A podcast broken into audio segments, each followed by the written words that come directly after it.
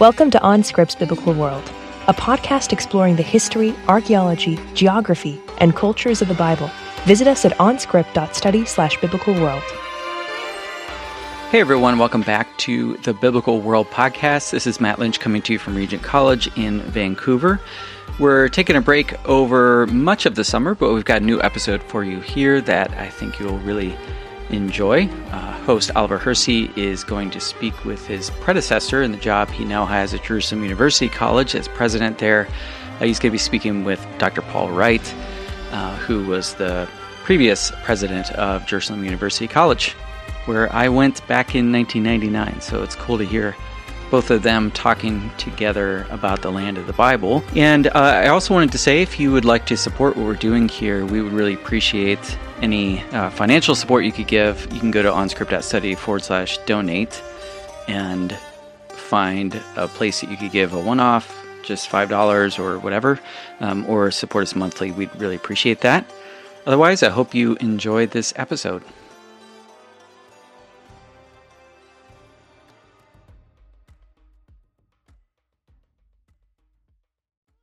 Good day. Welcome to the Biblical World podcast. I am your host today, Oliver Hersey. I'm the president of Jerusalem University College, and a professor here as well. And I'm in a very special place right now, on campus on Mount Zion, with my predecessor and mentor in many respects, Dr. Paul Wright, who has spent 24 years living in the land, at least, in addition to his own studies earlier than that, leading this school, Jerusalem University College. So it's great to have you, Paul. How are you doing? I'm doing well. I'm very happy to be here sitting together in our shared office, you might say. It's a shared office. It sure is. This is actually the first, I think, I might be misspeaking, but I think it's the very first conversation that we have done with a person live in the same space. We've done a lot of live interviews, but they've been over, Zoom or other technologies. So this is kind of fun. This is exciting. It's eye to eye without a screen between us. I like it. Eye to eye without a screen between us. I like it. So we're glad you're here. I've had the privilege of spending a month with you. At least I think it's a privilege. I hope it's a mutual feeling. We managed. It's good. It's good. You joined me in Jordan. It's been fun. We did. We went to Jordan on a cultural background field study. We did. With graduate students from the university. And then you spent 3 weeks. You just wrapped up a 3-week field study course with undergrad and a little mix, grad and undergrad students. Some adult students as well. It was good. Are you feeling tired or are you feeling okay? Back in the saddle again. Yeah, back in the saddle. I wondered if I had still had the energy and the memory to do it, but I think it worked. I think it was good. I think so. I think it went very well. I think the students learned a lot, and I think their brains are full. They have an exam today, but their brains are full. They are. Hearts are full too. My heart and brain are also full. I got a chance to tag along on that field study, so it was great. I thought about what we could talk about here. You are a historical geographer, thoroughly trained, living in the land, covering, you get on the bus and the thing you always say to the bus driver is, there isn't a road in Israel that we haven't gone on. So you know this land. I mean, it is a land that it oozes out of you. Yeah. Do you feel that? Oh, I think so. I say that mostly to help the driver feel good and to help the students feel good. You know how it is. Yeah. But although it's true, it's more or less true as well. So when I'm on the bus with you, you literally are a. It's like how you have GPS that can talk to you and tell you which turns to take. Yeah, I don't like that lady. You are like an ongoing, not a GPS, but more like a I don't know. You're like a topographical constant flow of information about where we're going, what valley we're heading into. And I'm amazed. I mean, it's remarkable to be on a trip. So how did you learn all of that? Just on the field, I think about this. If we did a on land, a bus trip or in a rental car or something in the land, and we had certain sites we were going to be planning to go to, and the sites connect in some way with the narrative of the day. But every time we get in the car or on the bus, we put on blindfolds and earplugs. And then when you get to the next site, take them off. Right? It doesn't work. No, it doesn't work. And it's sort of like when we do a a similar trip in a larger area where you fly from site to site, get off the plane, go to the site, get back on the plane, and fly again. I've done that in places, and it doesn't work. It has to be land-based, connected, as if we are walking. Yeah, to see the way the places connect. The idea that a place is in a region and regions touch each other, and on those seams, like literary seams in a text, we pay attention to how the context pulls the one into the next.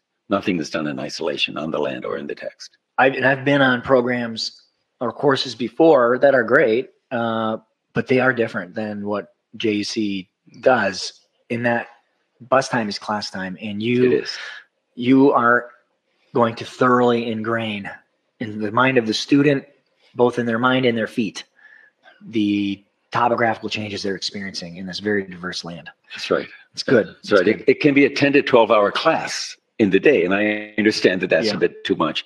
So we do have downtime as we do it, but fair game. Anytime on the bus is class time as we go. Yes. So I want to talk about, one of the points in the course that I really just loved. I loved so many parts of it, but I thought for this time, we talk about backgrounds of the Bible, the context of the Bible.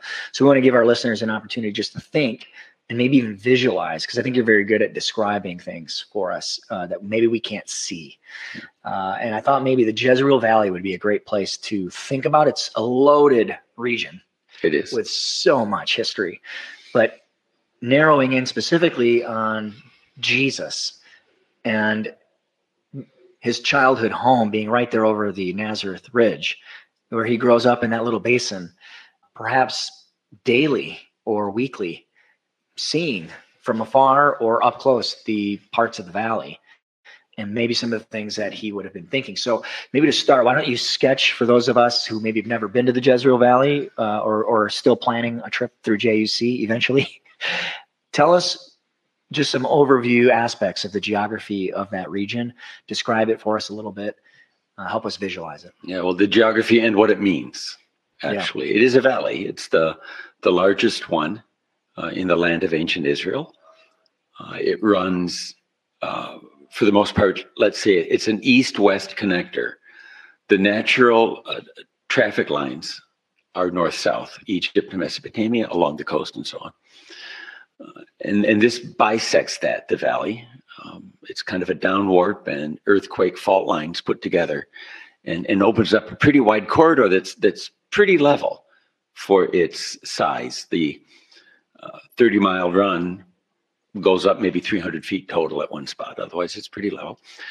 With nice doorways or gateways, connected valleys, connecting on the one hand to the coast, the natural port at Akko, modern or New Testament era Ptolemaeus on the one hand, and then on the other hand through the area of Betshan, New Testament era Scythopolis, into Transjordan and the living space that it has, and pretty much all of the international routes, the big movements, whether they're from Arabia, Africa, Egypt, something coming out of Europe or the Aegean off the Mediterranean, or something coming out of the Mesopotamian zone, they're going to be crossing one to the next through this area.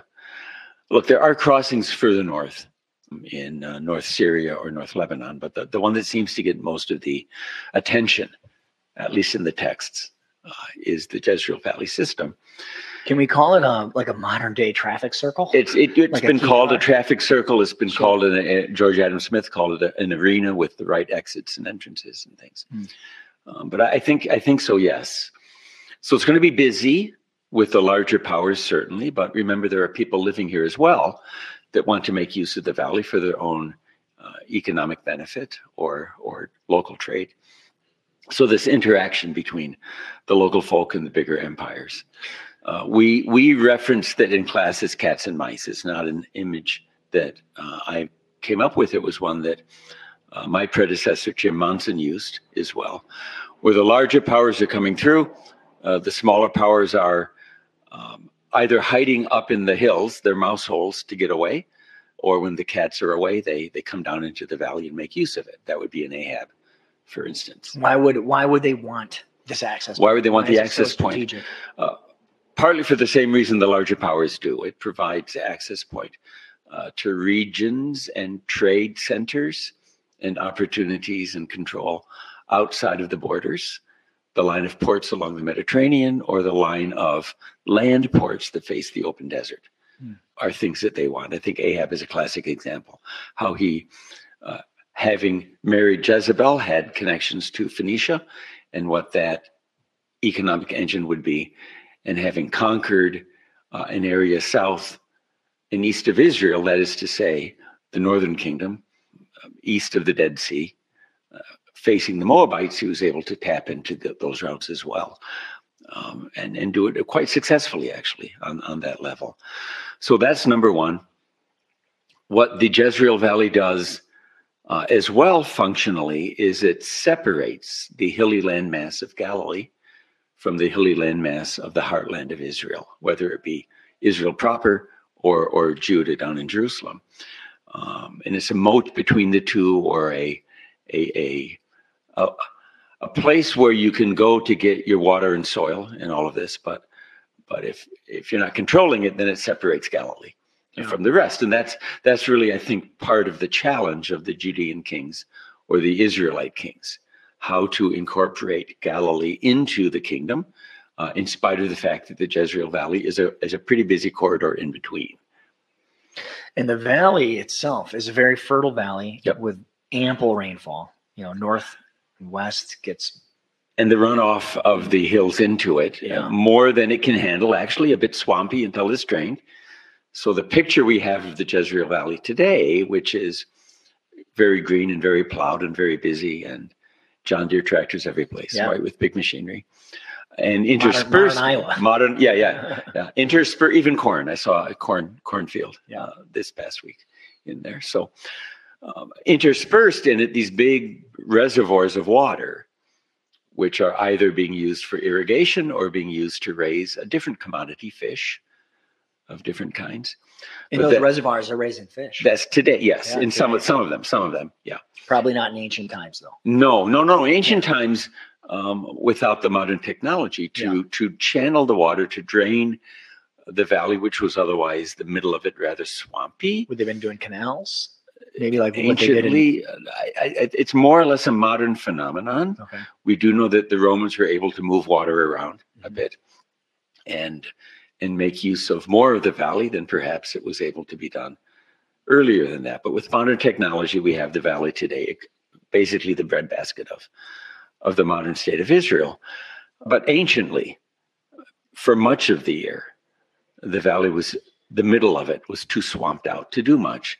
So that added dynamic, hard to cross, plus along the edges, the international routes tended to separate Galilee geopolitically from the rest of the land of Israel.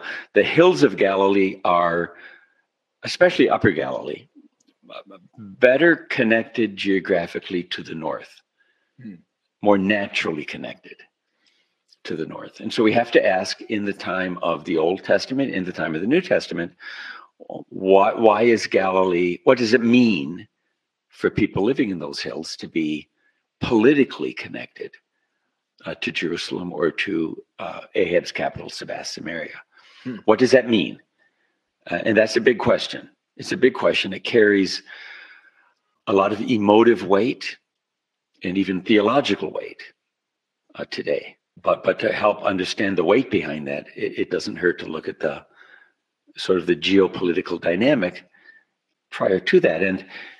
And you mentioned, yes, we have a lot of events that we can read about in the Bible, that are preserved for us in the Bible, of events heroic by leaders of various kinds in ancient Israel, whether they be kings, judges, or prophets, there that helped to energize the story.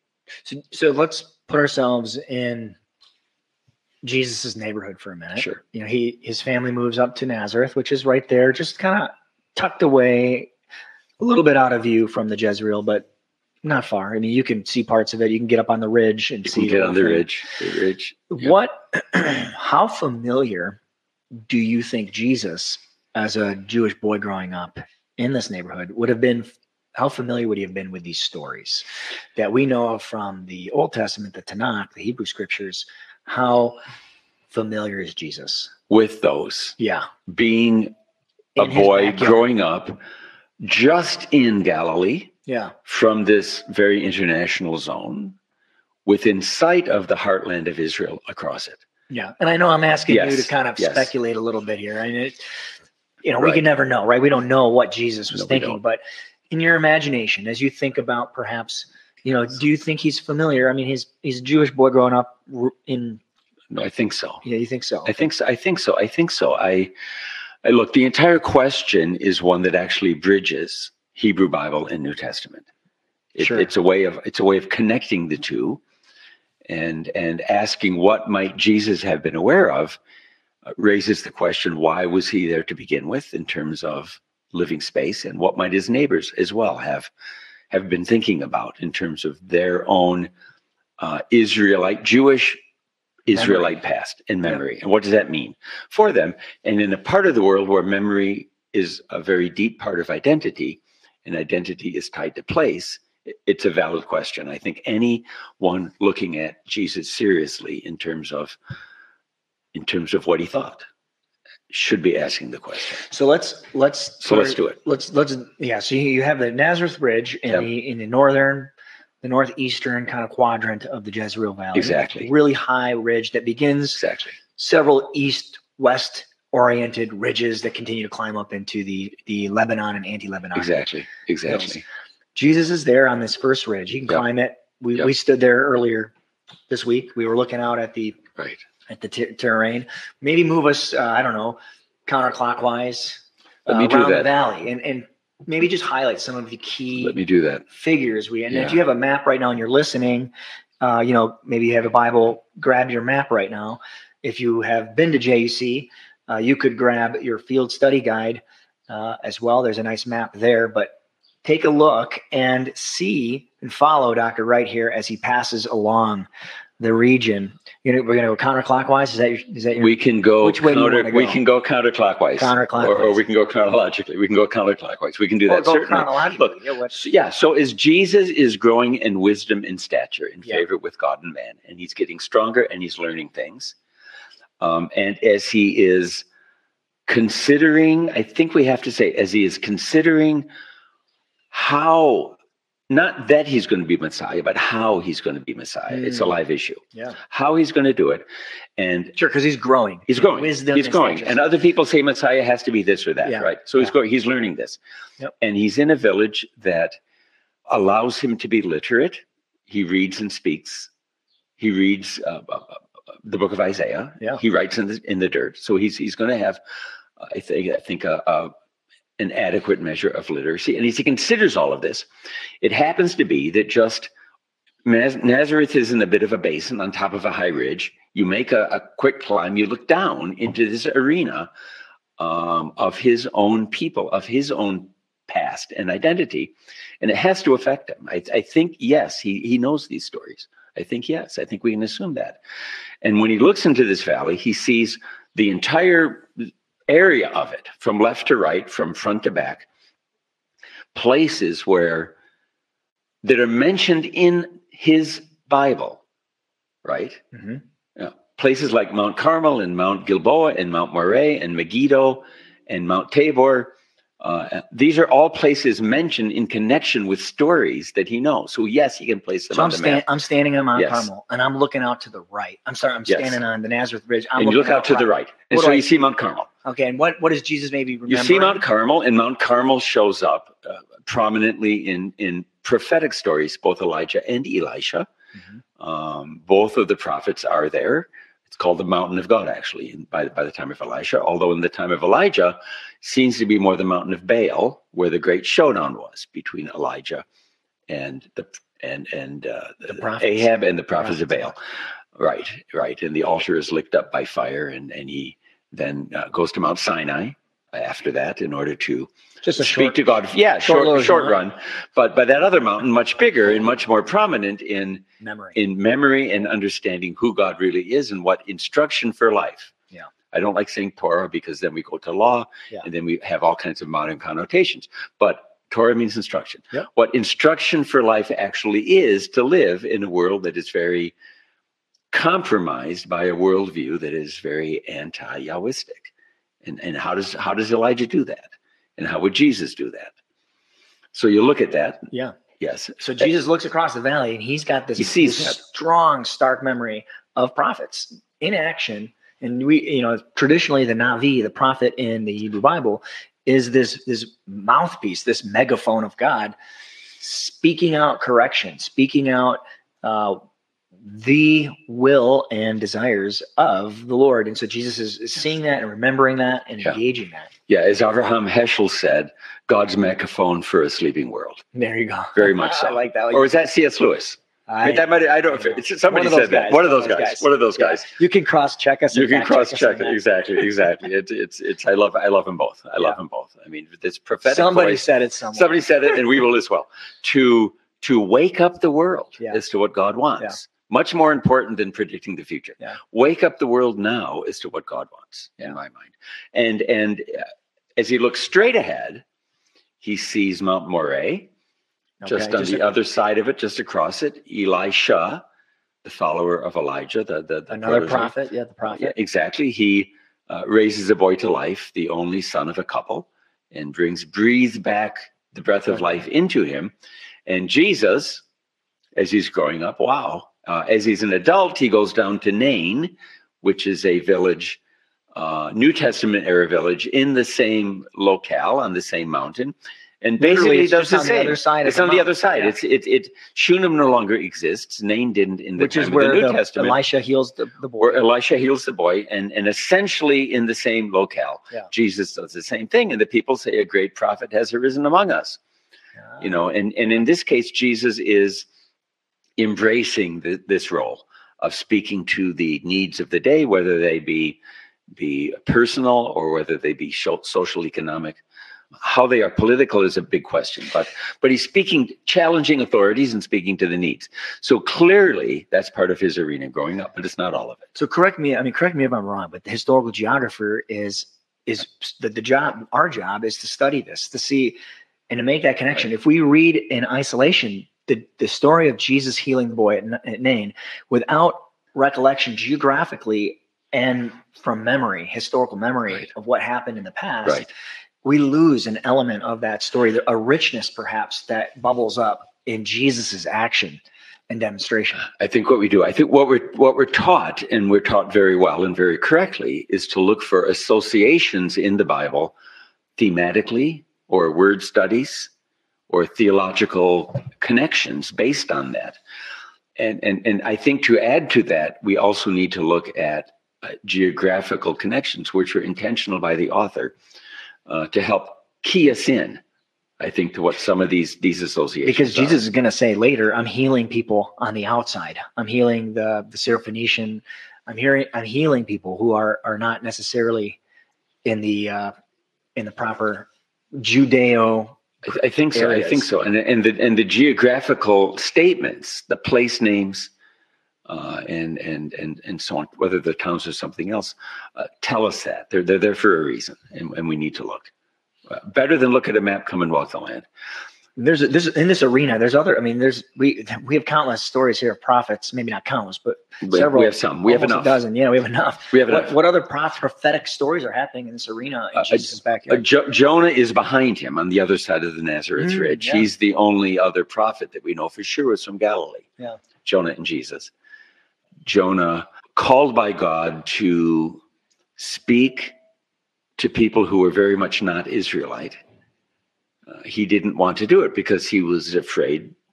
This is how we normally understand it. Yeah. He was afraid that if God then saves Nineveh, Assyria will come and wipe out Israel. This is what Tiglath-Pileser did a generation or so later.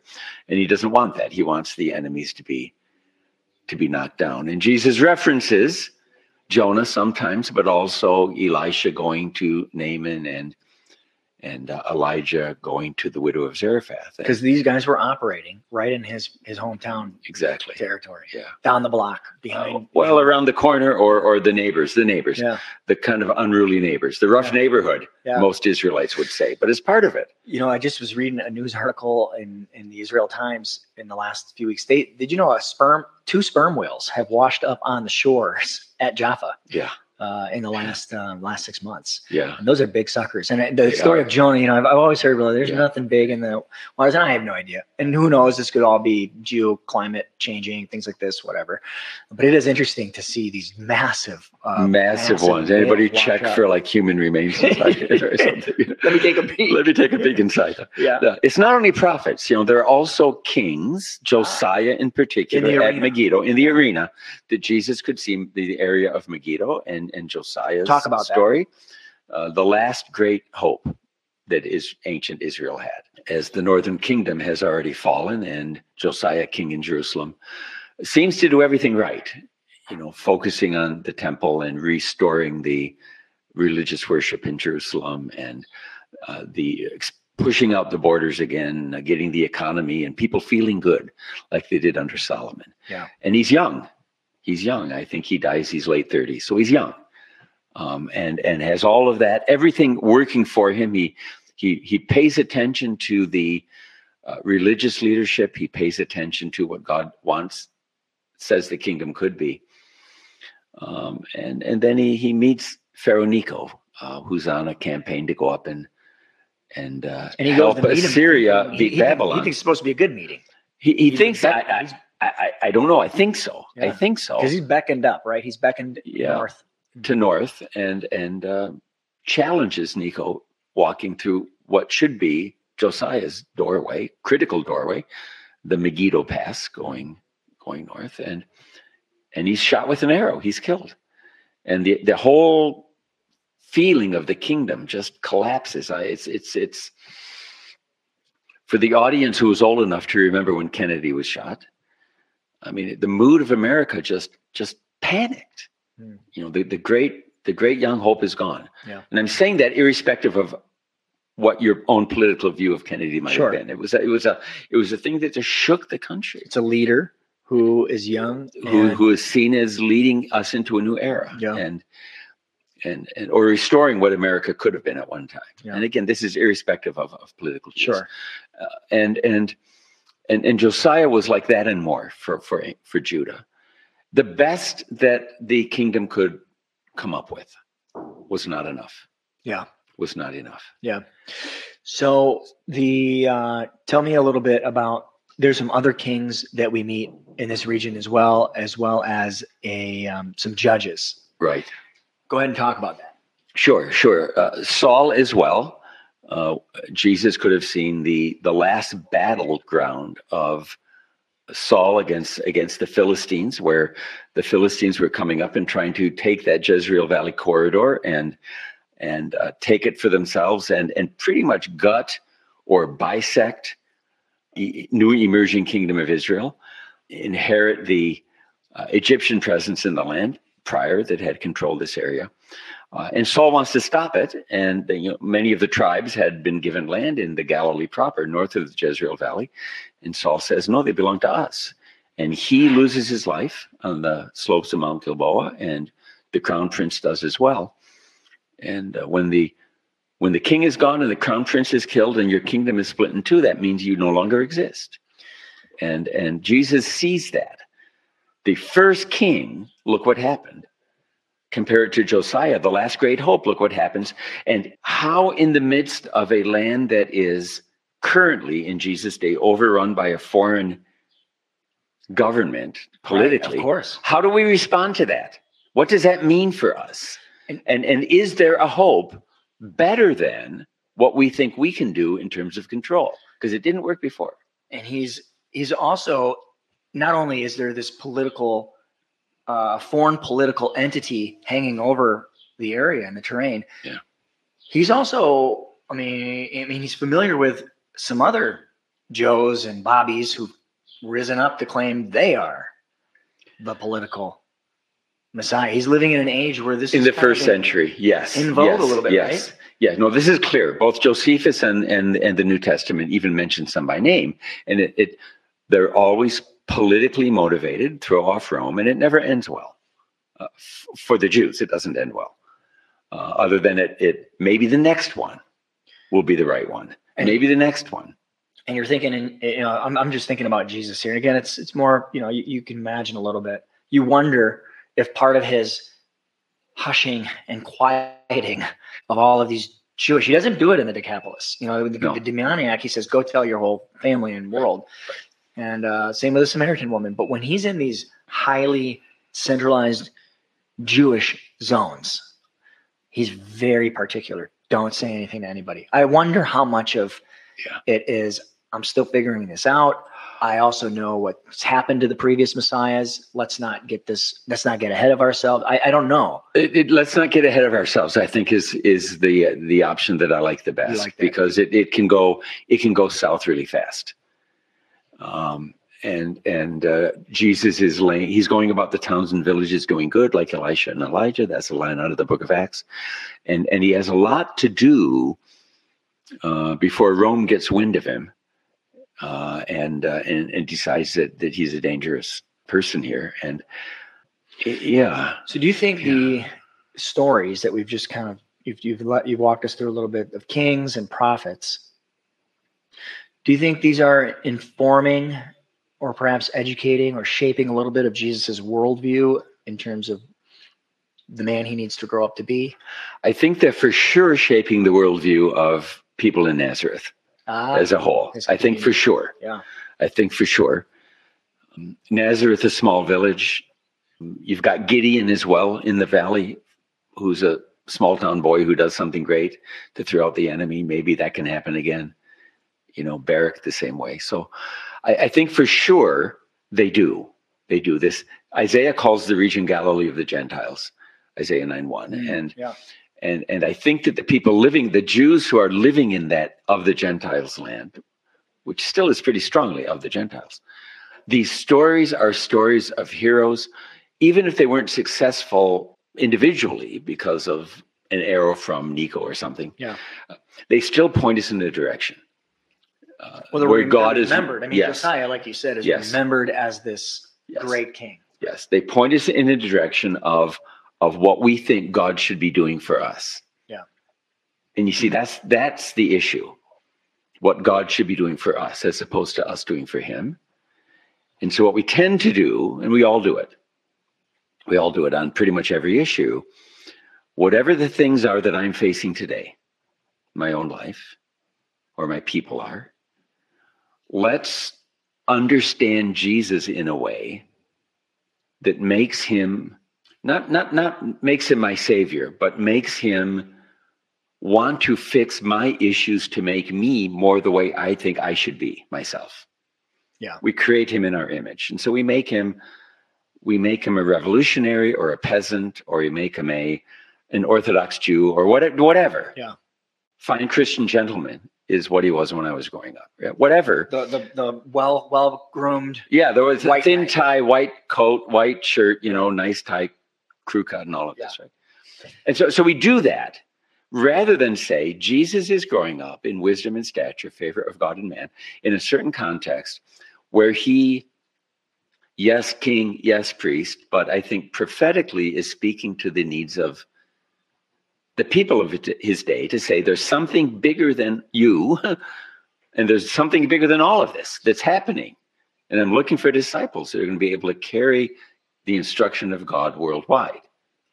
Why Nazareth? I mean, his parents move him up to Nazareth. Yeah. That's a big loaded question. I know, it's a huge question. It's a huge question. I mean, briefly, like Nazareth isn't, you know, we've talked about how it's not an important site.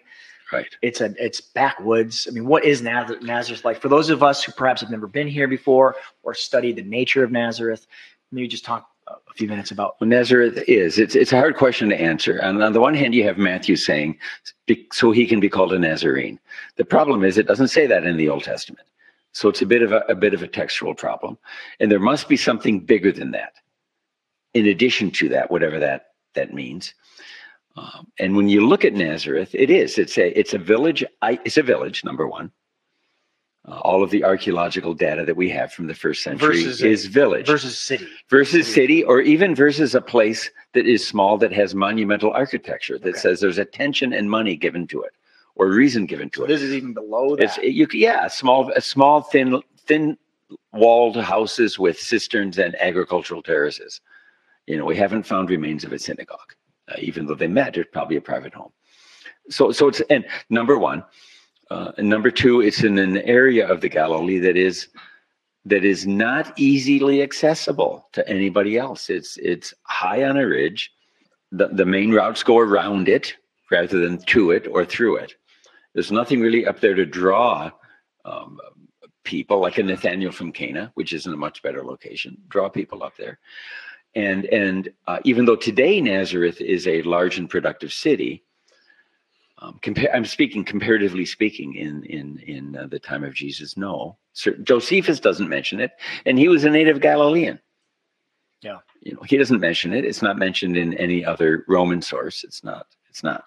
So it's sort of off the literary map as well. And even though you can farm, you can be a builder up there. Again, comparatively speaking, the soils are of a lesser quality, the building material a little bit lesser, and the amount of water in the spring a little bit less than other places that have strong populations and good economies in the Galilee. So there's not a lot there that would say, hey, this is the chosen spot, which for me is good, and it works theologically as well. God choosing the weak to shame the strong, which is a common theme. Common theme in the scriptures. Choosing all the way from Abel over Cain. Yeah. You know, he chooses the younger. Yeah. You know, Joseph over Judah. Joseph over Reuben, rather. And then Judah over Reuben, who would have been the firstborn in all of this. So. Wow. Yeah. There's a lot. Well, thanks for joining me and talking through this. I'm walking away remembering and thinking about how important and strategic the Jezreel Valley is for understanding, I think, Jesus's upbringing and what he's constantly witnessing or perhaps remembering as he himself is studying scripture or hearing it taught to him. And he's walking away from the Jezreel and the Nazareth region with perhaps a sense of calling or knowing he's been He's been ordained to be the Mashiach, the anointed one. Right. And part of what that fits with, I think, the developing overall Second Temple mindset of what that Mashiach should look like. Right. You know, the standard texts will talk about, you know, prophet, king, priest. For sure, we're seeing the prophet and the king here loudly. And it's giving Jesus a bit of perhaps a foundation of how he can be growing up and things he can be inspiring to. It's almost like, I'll go do it. Yeah. I want to be like Mike, you know, the Michael Jordan commercials. Yeah. And Jesus is looking at Elisha and saying, well, I'll do what Elisha does. In fact, I'll do one better. Better than Mike. Than Mike. Yeah. As a Bulls fan, I understand that. You understand that? Yeah. At least we can say, as he grows in wisdom and stature, in favor with God and man, that in front of him, the world presented an awful lot of options of what he could have done and could have been. And it's worth knowing what those options were to strengthen what he did do. That's good. Yeah. It's worth thinking about what could he have done actually, given the real options. What did he do? And then how does that strengthen the call that he has in our lives to do things as well? Just because you can doesn't mean you should. So what did Jesus choose to do, and how does that help us choose to do things today as well? What I find, so, you know, we can easily get mired into the data and the details, and it's important. The data and the details are very important. But what I love about what you've just done for us is elaborate a little bit of some of those details in a cursory manner, and then also allowed us to think theologically about those details, because they're the building blocks, I think, for helping us understand the scriptures, and doing theology is important. It's not necessarily the primary focus of what we're doing, but I think a well-rounded biblical scholar is able to work with that primary data points and then build some theological views and vantage points. So I appreciate that. That's helpful. For those of you who are listening that want to learn more from Dr. Wright, He is now retired, but he does teach some courses for us still, both online as well as in residence. And he's also written his book, the Holman Illustrated Guide to Biblical Geography. And that is a kind of like a magnum opus for you, where you have spent 24 years, it's more than that, 26, 27 years of living here. All the photographs are yours. The insight is unparalleled, and it really takes you deep into the current issues happening in the field of historical geography, as well as gives you excellent overviews of each of the regions here and how they interlink with one another, as well as the larger international geopolitical scene of the ancient Near East. So I don't know, Paul, if you want to say anything more about that. I mean, did you like writing it? It took a lot of time. It took a lot of thought. It wasn't hard because it's what we do. Yeah. It was drawing on real life experiences and awarenesses as they develop that we have. You know, you read a lot, you talk to a lot of people, obviously. Yeah. And then things start to come together. Yeah, you can find that book on Holman's website. You can. Yeah. And probably on Amazon as well. But yeah. Hopefully it's not in any resale shops yet. I don't think so. It's too good. Not yet. It won't be. Yeah. No, it's good. I've referenced it quite a bit. It's been a helpful text for me. You also have another book, I think, that is worth mentioning, because I know many of our students this time around cherished it. But it's the title I might be butchering here. You want to tell us what the title is? Heart of the Holy Land, 40 Reflections on Scripture and Place. And this one is by Rose Publishing. Yeah. And it takes the essays are maybe 1,000, 1,200 words. They're not long.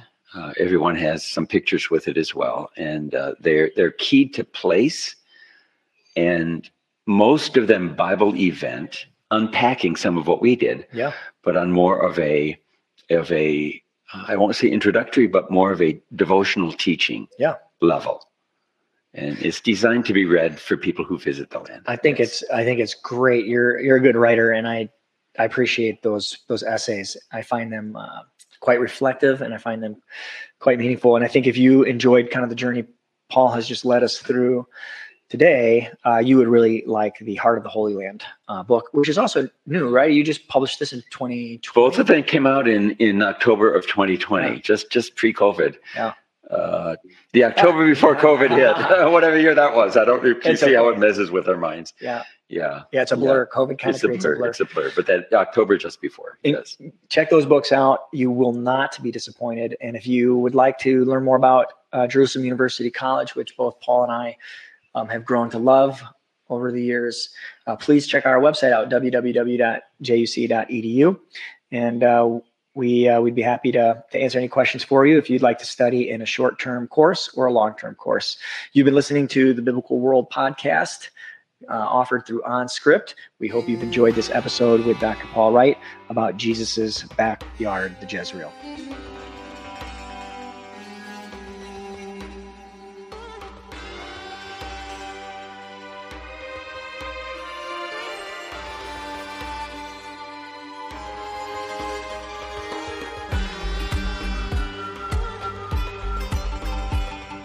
You've been listening to OnScript's Biblical World podcast. If you enjoy this show, please show your support by giving us a rating on iTunes or wherever you listen. You can support the show by visiting onscript.study/donate. Until next time, keep digging.